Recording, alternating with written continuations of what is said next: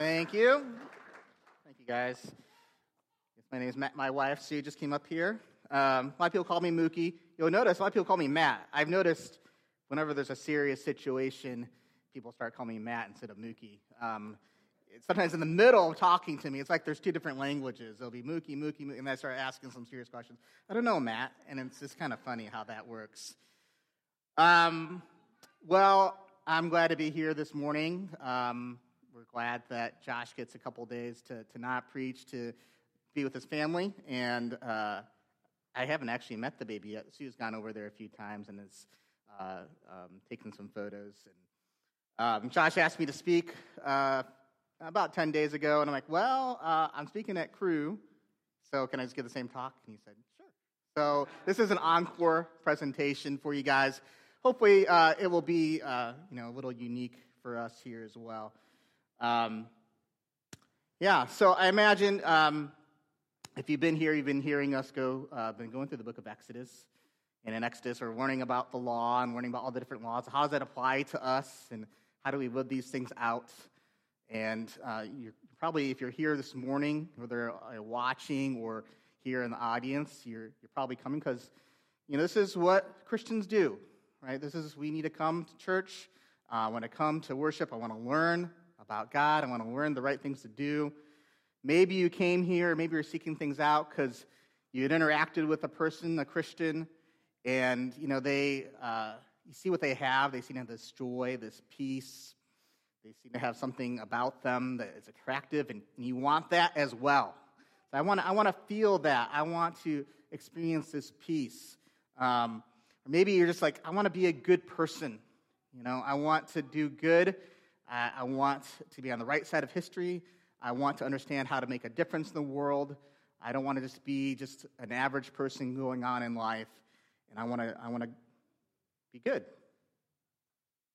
So maybe you want to, you're here because you want to be good for yourself, or maybe you want to make God proud. You want a good life.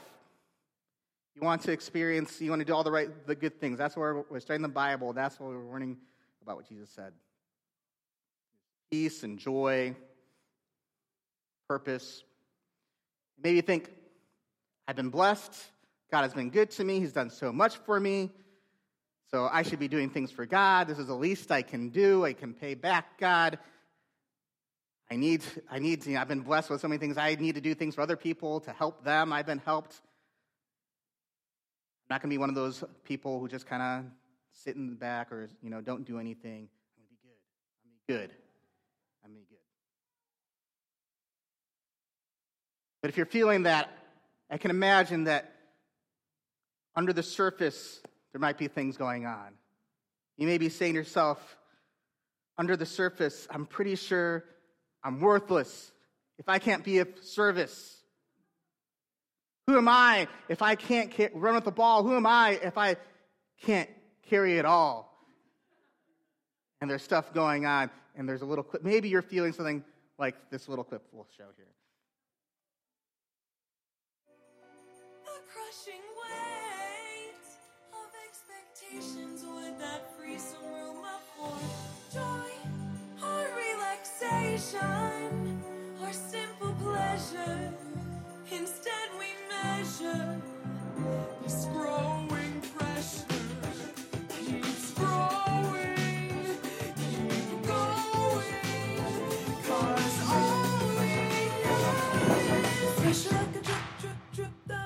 Stop. Whoa. Pressure that'll tip till you just go pop. Whoa. Give it to your sister, it doesn't hurt, and see if she can handle every family burden. Watch as she buckles and bends, but never breaks.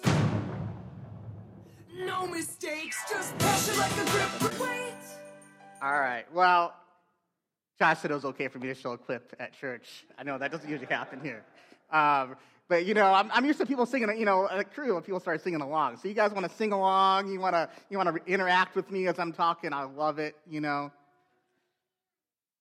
Pressure. It's pushing down on you. It's pushing down on me. I'm giving all the different references here for the different ages here, okay? So if you haven't heard the Encanto song, maybe you heard the Queen song, right? There's pressure. Pressure. It pushes down on us. You feel it. It's pressure.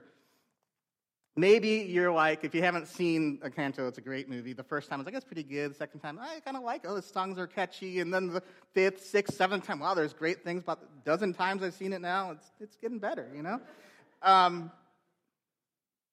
Maybe you feel like Lisa, who was in that video, like, I need to be strong. I need to be strong. I need to hold things up. There's expectations. I need to be strong for the family. I need to be strong for the church. Maybe you're like Isabella, who is another character who's like, has to be perfect, can't ever mess up. Maybe you're like another character who feels like he can't do anything right, he's always messing up, so he just goes and runs and hides, but we don't talk about.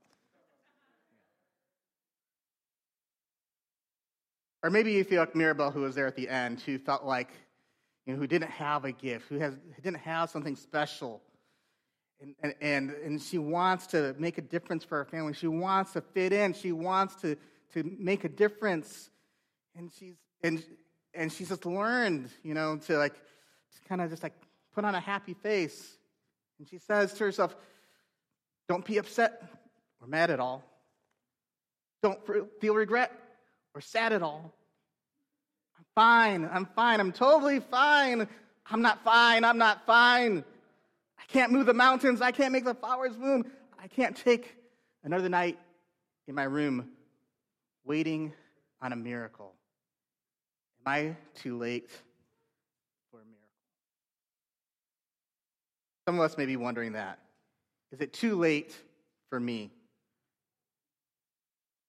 There's pressure we feel, pressure to perform, pressure to please others, pressures to prove ourselves to God or to ourselves, pressure to be perfect.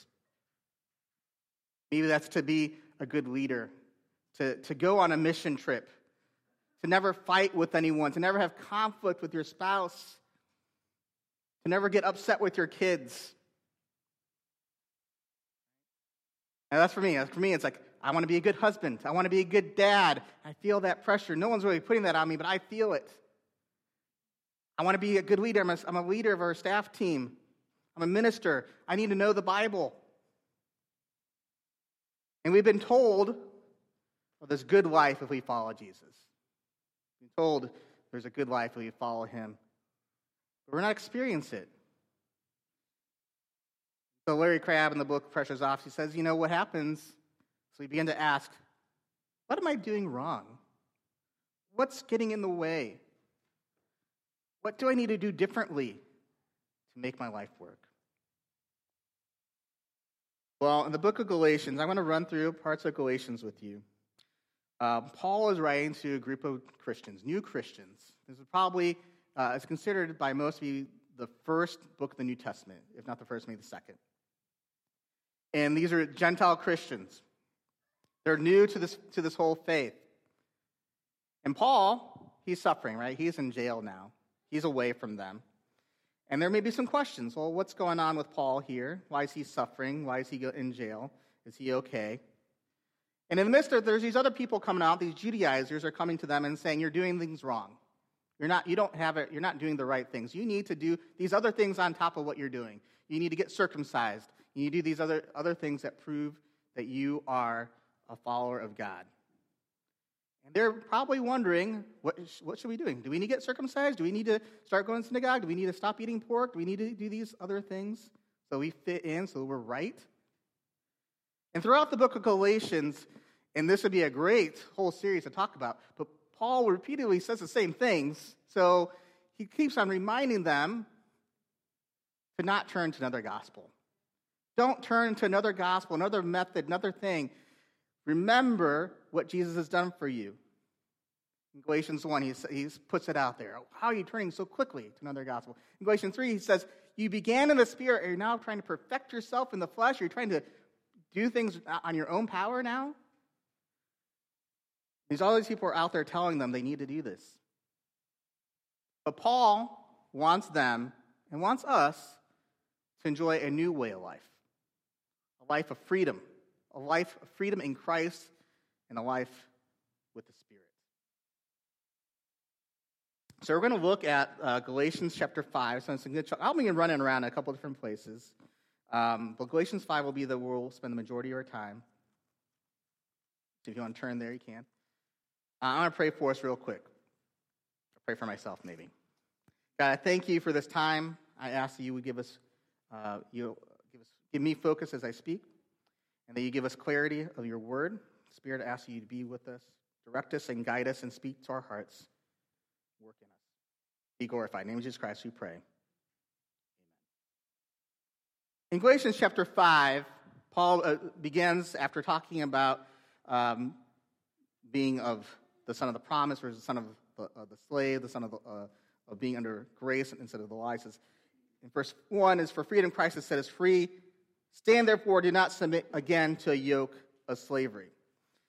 And there's a couple of different types of slavery. You may think of slavery to the world, to sin, people before who are enslaved to the ways of the world,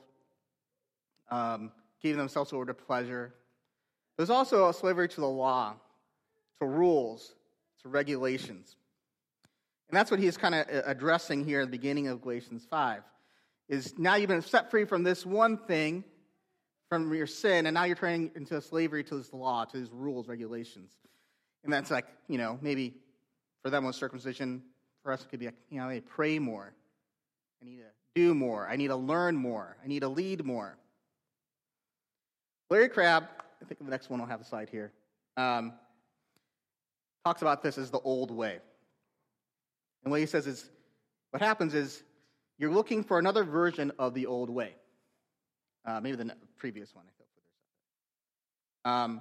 You're looking for a method. You're looking at another version of the old way. Jesus has come to show you the new way. You're looking for a method to make life work, and that's the old way. Whatever method you choose becomes your master.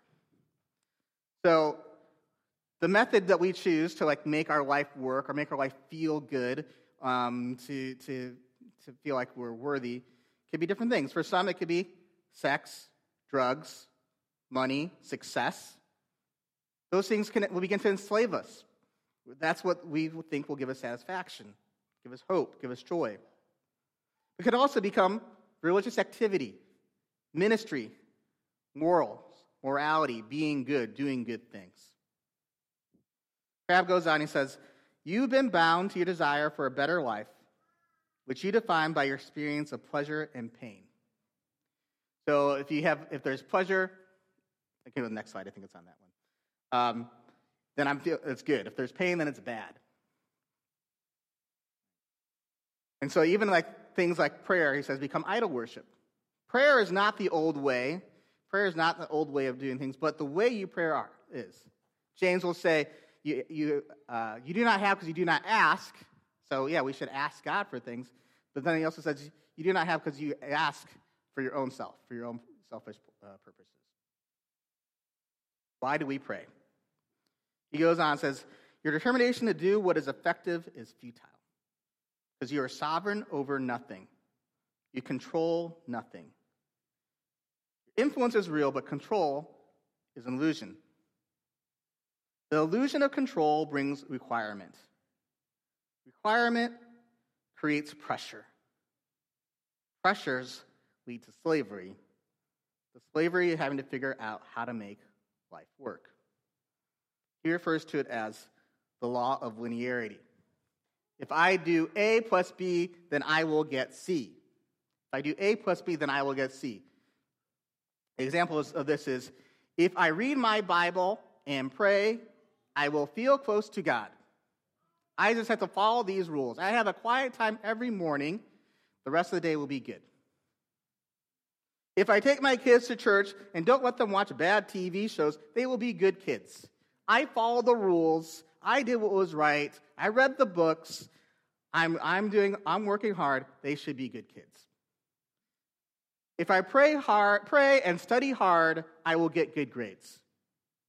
If I read all the apologetic books and I speak truth to people, people will come to Christ. Really what this is another form of the prosperity gospel. Hunter mentioned something about prosperity gospel the other day.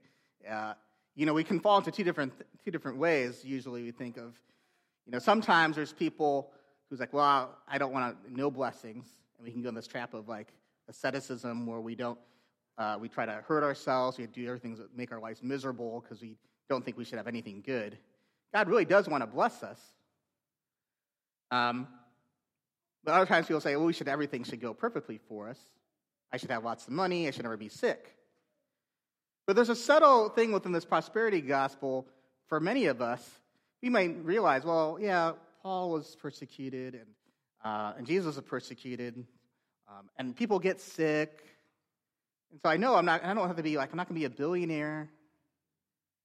But there's other ways that we think, but I should feel good. I should have relief. My marriage shouldn't have any trouble. My kids should be doing well. I should feel peace. When those things aren't happening, what happens to me?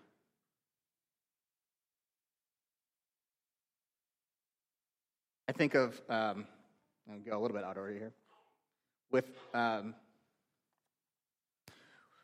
when I was 19 years old, my sister had a brain tumor. And she was a good Christian. She worked at a Christian school. She served God, and we were praying for her. So obviously, she would get better. But she didn't. And it wrecked my faith. I didn't know what to do with that. How could God do this? How could God allow this to happen? She is not one of these bad people. She is doing all these things for God. In that time, I was starting to go to church, starting to read my Bible consistently, starting to go to the retreats, starting to share my faith. I'm doing these things for you, God. What are you doing for me?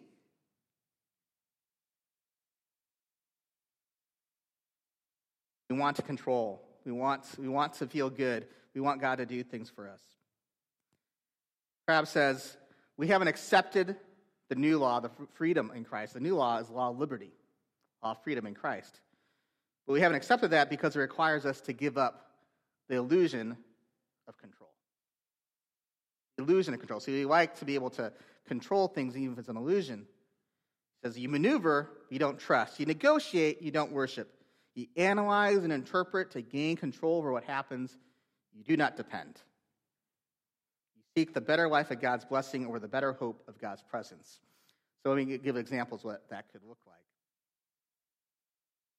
Negotiating, maneuver, not trusting, analyzing. Well, I raise support, so it's like, well, who are the people who are most likely to give? Those are the people I'll start to ask, right?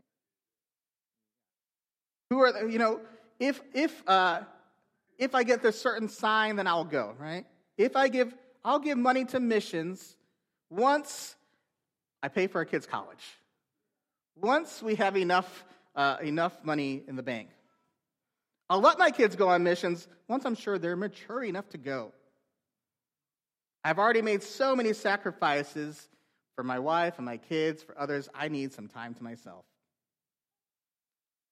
I'll do what God asks until it gets hard. I'll do what God asks as long as it makes sense, as long as I feel happy about it.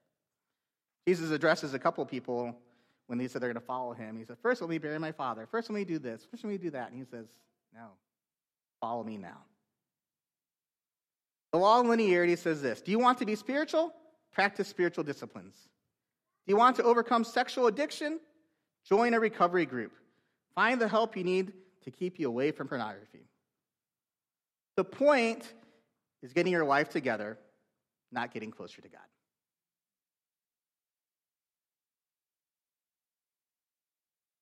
This is the prosperity gospel we start to begin to live for. Make my life better. Make me more moral. Not getting closer to God. What happens? When the law works, we become proud. Though we might disguise it as gratitude, one of those humble brags. When things, when it doesn't work, we assume we didn't do enough. When things go well, we publicly praise God and privately whisper to ourselves, of course, I did everything right. Things go poorly. Publicly declare, God is working for my good. But inside, we probably wonder, what did I do wrong? What have I not learned yet? I had a friend who's going through, we figured out later it was migraines and panic attacks at the same time. Doctors couldn't figure out what it was. Suffered through this for a long time. And at one point, he's like, I just want to learn what God is teaching me through this. Kind of with the attitude, once I learn what God wants to teach me through this, Then I'll be okay. Then I won't suffer anymore. God is teaching me something through this, so I need to figure it out, and once I do, the pain will go away. We like to have these little rules, right? I was thinking the other day, when I was single, we're always trying to figure out how we're going to get married, how we're going to meet somebody, and someone said, you'll find someone when you least expect it. And so my friend Matt goes, I'm just going to sit right here, not expecting a thing. Any time now. Not expecting a thing. Anytime. It's silly, but it's kind of what we do. We try to find things to work. If it worked for someone else, it should work for me. They read this book. They did this devotional with their family. It was great. I need to do it too. I went to a conference. I felt great. I'm going to go to this conference again. This person read the Bible. They felt comforted. They prayed. Things got answered. So I should do it too, and God will do the same thing. We reduce God's holy law to effective principles and think by following them reasonably well, life will work out as we wish. We feel proud when it does and defeated when it doesn't. We talk a lot about justice and healing here at the church. And we start to use these type of principles. It could be like, I'm going to use the Bible in order to get to justice. And if Jesus can help me to get justice, then he's good. But if not, it's not that important. What matters is the healing. What matters is for everything to be better.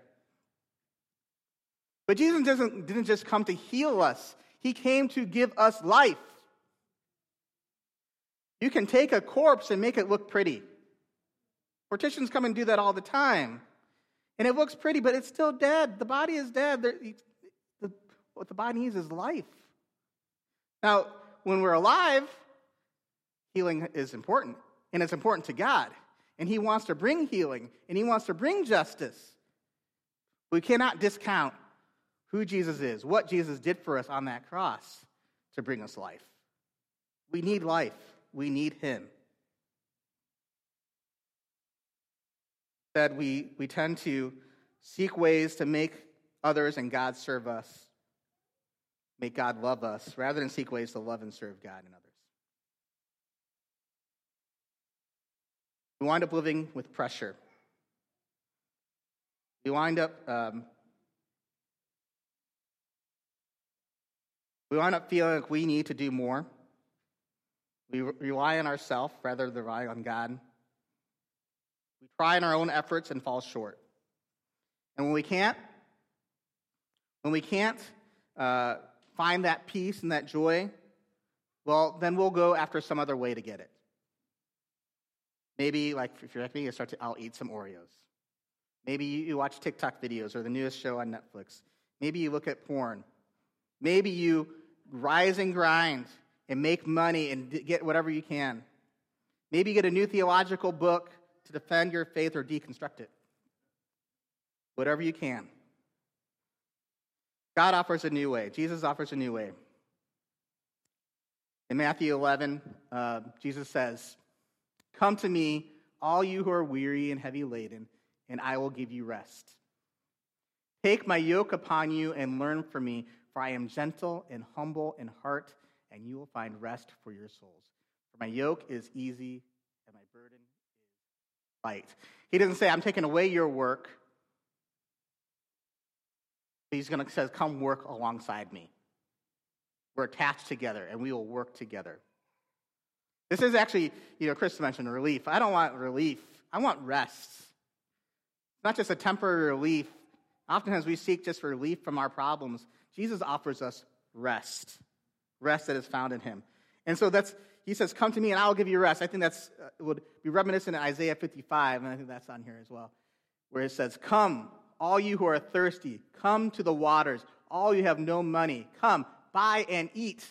Come, buy wine and milk without money and without cost. Why spend money on what is not bread, and your labor on what does not satisfy? Listen to me and eat what is good, and you will delight in the riches of fare.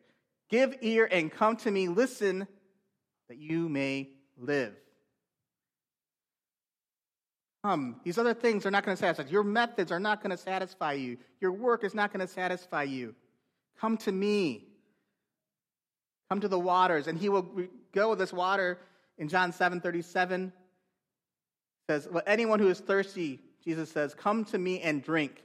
Whoever believes in me, as the scripture has said, rivers of living water will flow from within them. By this he meant the Spirit, whom those who believed in him were later to receive. And so this is where we get into Galatians. So I'm kind of jumping all over the place. I said it was in Galatians, but Paul is going to bring in the Holy Spirit. Talk about the Holy Spirit. Galatians 5, towards the middle, he talks to them about loving your neighbor. He says, but if you bite and devour yourself, watch out. And then he says in verse 16, but I say, walk by the Spirit, and you will not gratify the desires of the flesh. The desires of the flesh are against the Spirit, and the desires... Lost my favorite place. For these are opposed to each other, to keep you from doing the things you want to do. But if you're led by the Spirit, you're not under the law. He goes on, he lists kind of a bunch of different things that they may do in the flesh, the works of the flesh, which are all these evil things, immorality, anger, all these things that we would notice. He's like, this is not what I want in my life. And then he says in verse 22, the fruit of the Spirit. The fruit of the Spirit is love, joy, peace, patience, kindness, gentleness, self-control, faithfulness. It's all sound like good things, right? These are all good things, probably things that we want in our life. And I would read these verses, and I'd memorize this verse as a kid, and I think, this is what I want to be in my life. I need to do those things. I need to be loving. I need to have joy. I need to have peace. So when things are difficult, I should be at peace. Just have peace. Things are just have joy. Be loving. That's what a good Christian does. That's what this is telling me. But whose fruit is this? The verse is gone. Whose fruit is it? It's the Spirit's fruit. It is not my fruit. I'm not the one producing it. It is the Spirit that is producing this fruit in me. The Spirit is the one who will make these things happen. So who is the Holy Spirit? Who or what is this Holy Spirit?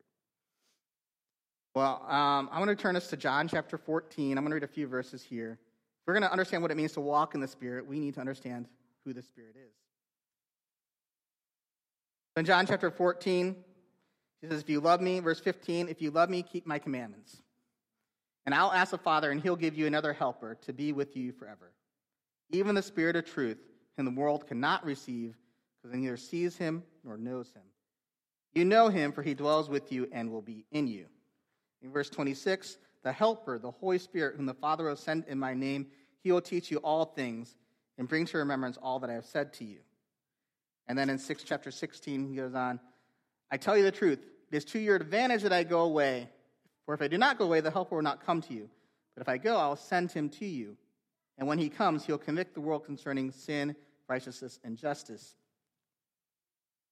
13 and 14 says, when the Spirit of truth comes, he'll guide you into all truth, for you're not speaking on his own authority, but whatever he hears, he will speak and declare to you things that are come. He will glorify me. So who is the Holy Spirit? Well, he is God himself. He comforts, he convicts, he changes us. And above all, he exalts Christ. So there's, kind of your 4 points, 3 points, but some alliteration there. The Spirit will comfort us, he'll convict us of sin, and he changes us. That's the fruit of the Spirit. He'll produce that change in us. In John 15, in between these verses, Jesus talks about him being the vine and we are the branches. Apart from him, we can do nothing. The branch is supposed to bear fruit. How does a branch bear fruit? If you pick a branch off the ground, can you make fruit? Can fruit come from it? No. It needs to be connected to the vine. It needs to be connected. It doesn't matter how hard the branch tries. You can't do it. The fruit of the Spirit comes from him. The Spirit is the one who changes us and will exalt Christ. He's God himself. He is also a guide and a help. He's spoken as being a guide and a help to us. And it's even better for us that the Spirit, Jesus is God and the Spirit is here. How do we walk in the Spirit? Well, the way he is referred to here is he. The Spirit is not a force. It's not it. It's not a power. It's not something we plug into, something we use when we need something or help with something. It's not we don't just have to meditate and make things happen to understand.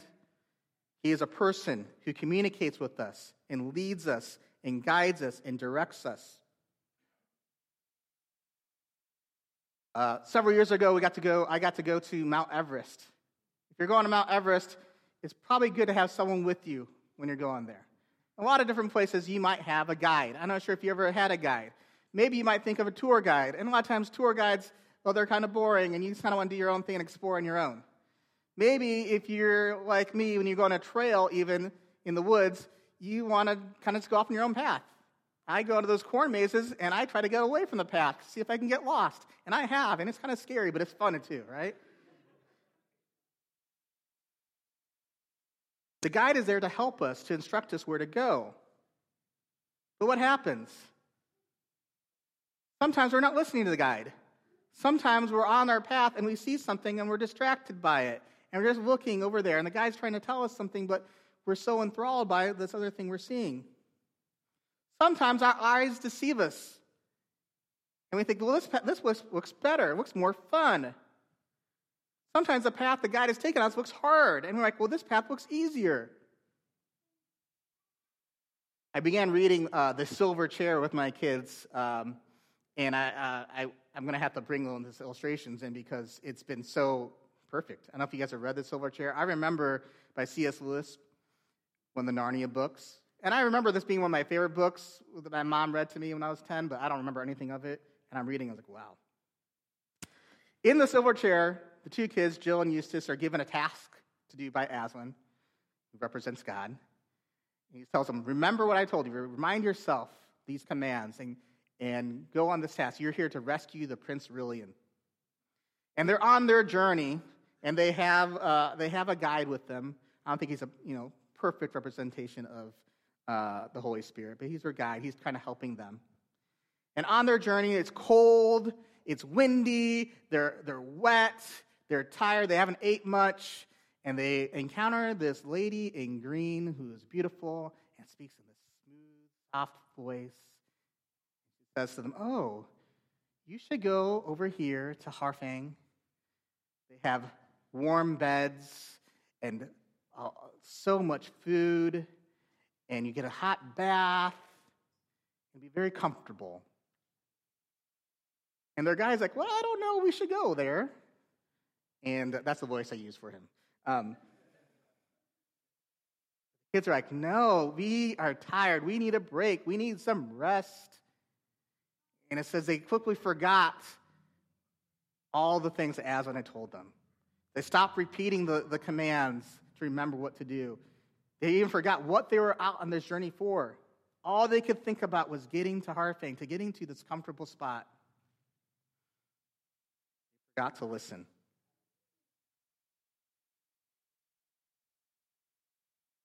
we're going to follow this guide, if we're going to walk with the Spirit, we need to listen to him. We need to yield control, surrender our life to the Spirit. We like to follow rules, right? We like to follow these principles rather than walk with the Spirit because the rules are easier to manage. I can know what I'm supposed to do. But the Spirit, we can't manage him. Jesus says he's like the wind. He goes wherever he wants. He might direct us in different ways we don't like. We might not understand what he's saying. But we could follow our own heart, our own ways, our own rules, and instruction. Spirit will lead us to life. So we must walk with the Spirit moment by moment, by crucifying our fleshly desires, crucifying those things that are keeping us from seeing Jesus, being active in attacking those and allowing the Spirit to guide us. I have another illustration for you guys. So to understand what it means to let the Spirit control us, I'm going to use the Hershey syrup, or the HS for Hershey syrup, HS for Holy Spirit, and milk. All right. So this is us, okay? This is milk. Guys, some people like milk here, I imagine. Some people like, I don't know. If you drink, I like milk with Oreos. It's great with Oreos, and there's times it could be really, it's healthy for us. But I think it tastes kind of bland, right? And so we have our milk, and then we have the Hershey syrup. We're going to add it in. Good amount. All right. Now, when you look at this, what do you see compared to before? Does it look any different? Not really, right? You can see there's something in here, and it looks a little different, but it still looks pretty white here, right? If you were to taste this, you drink it, what's it going to taste like? It's going to taste just like white. Now, you might taste a little bit of residue of chocolate in there, right? Mix it up. Yeah. Do I need more syrup in here? Do you guys think I need more Hershey's syrup in here? Yeah, you might say that. Reality is we don't need more of the syrup, right? There is enough syrup in here. There's enough syrup in here. The problem isn't there's enough syrup. The problem is we need to stir this up. Now you stir it up. All right, now what? Chocolate milk. That's right. It looks different, right? Tastes different. Tastes good.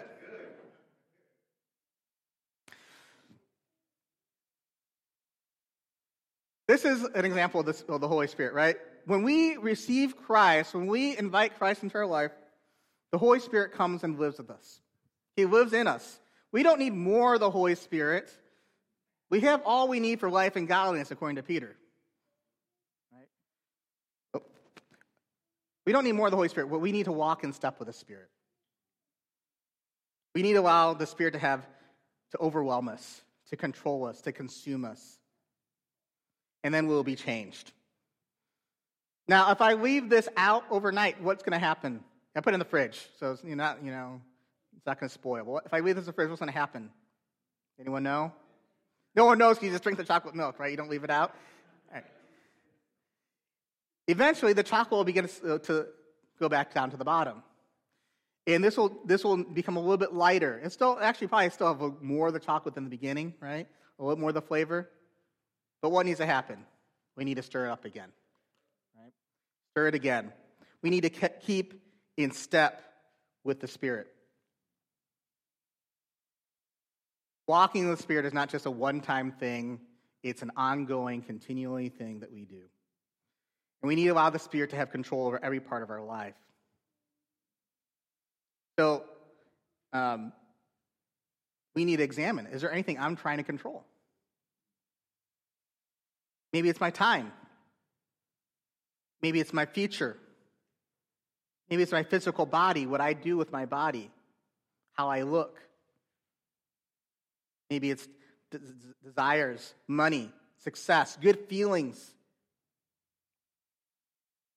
Maybe it's I mentioned some of these already, but I think of, having a happy marriage, well-behaved kids who are safe. Think about financial security. Think about the justice and healing. Am I willing to surrender these things to the Lord? Am I willing to give up my time to the Spirit when He's telling me to do something when I feel tired? Am I willing to allow the Spirit to direct me, to sacrifice time? When I was younger, one of the biggest things was my friends. I value those friendships. I didn't want to lose them.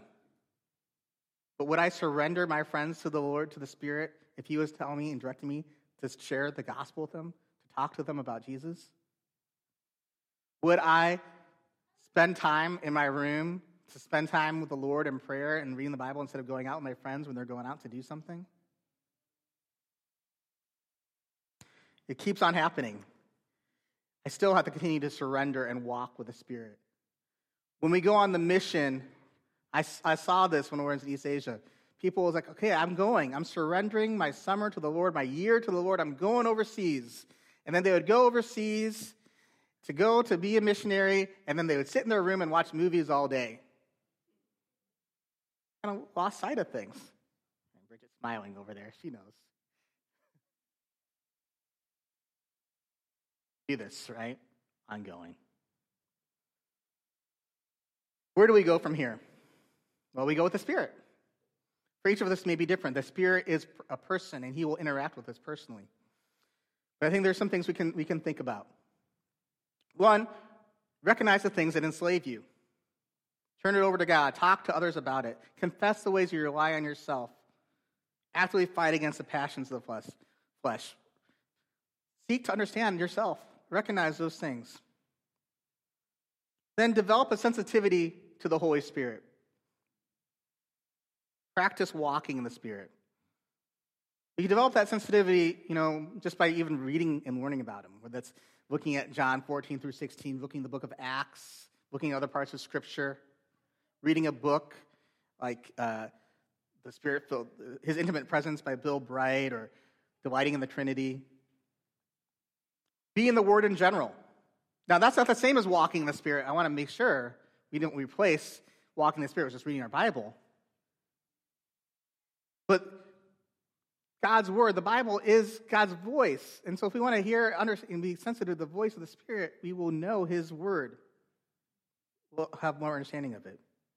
Recognize when the Spirit's at work in us, when we're convicted of sin, reminded of a Scripture, understanding something as we're reading, prompted to pray. That's work of the Spirit in us. Recognize that. Remember that. Submit to the Spirit and take steps of faith.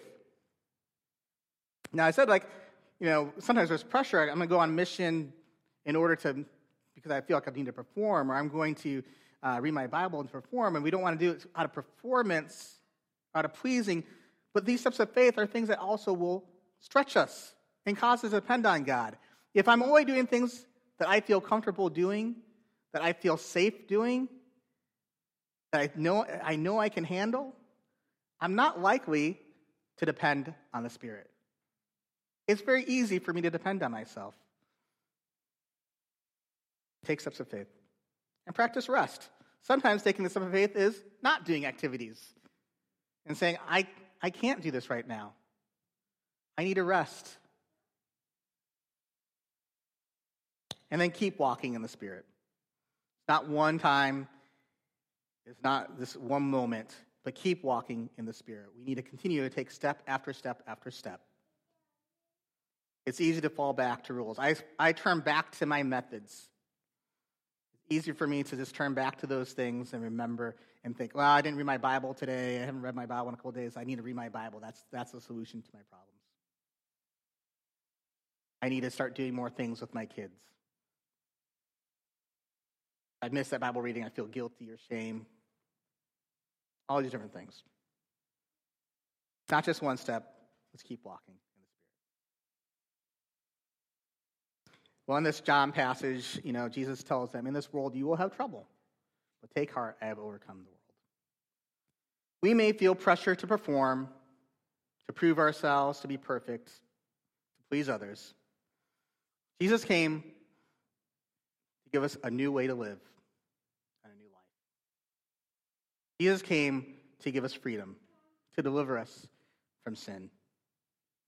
There's good news for those who are in Christ. Through his death, he has delivered us from the penalty of sin. We don't need to try to earn God's favor. He promises the Spirit to those who trust him, and the Holy Spirit is delivering us from the power of sin in our life. We can trust him to transform our lives. And Christ will return and take us to be with him forever, to enjoy perfect rest and freedom and deliverance from the presence of sin. If you've been trusting yourself, being your own guide, you can surrender to Jesus, to the Holy Spirit, right now. You can, by faith, pray and ask Jesus to deliver you and give you freedom. And open your heart and admit your need for him to save you from yourself. For some of you, you may need to pray a prayer like this. Lord Jesus, I need you. Thank you for dying on the cross for my sin, to forgive me and make me new. I surrender my life to you. For others, we may want to pray something like this. Holy Spirit, I confess, I still try to control my life and make it work. I surrender control of my life to you and ask you to lead me and guide me. Convict me of sin. Comfort me with the gospel. and make me more like Christ. The world offers pressure. God offers his presence. More than just relief, there is rest in him. You can choose the pressure or his presence. I'm going to close in prayer using some lyrics to a song that you may know, and as well as my own words here. Holy Spirit, you're welcome here. Flood this place and fill the atmosphere. Your glory, God, is what our hearts long for, to be overcome by your presence, Lord. There's nothing worth more that will overcome close. No thing can compare. You're our living hope. Your presence, Lord. Let us become more aware of your presence. Let us experience the glory of your goodness. May we come to you and find rest, Lord. May we come to you, the source of living water. May we turn away from our idols, turn away from self-reliance, and rest and rely on you. Lead us and guide us. Work in us and work through us. Be our source of life. We confess we seek our ways rather than follow your way. We confess we hold on to many things. May we relinquish control to you over every part of our life. Have your way in us. We want you more.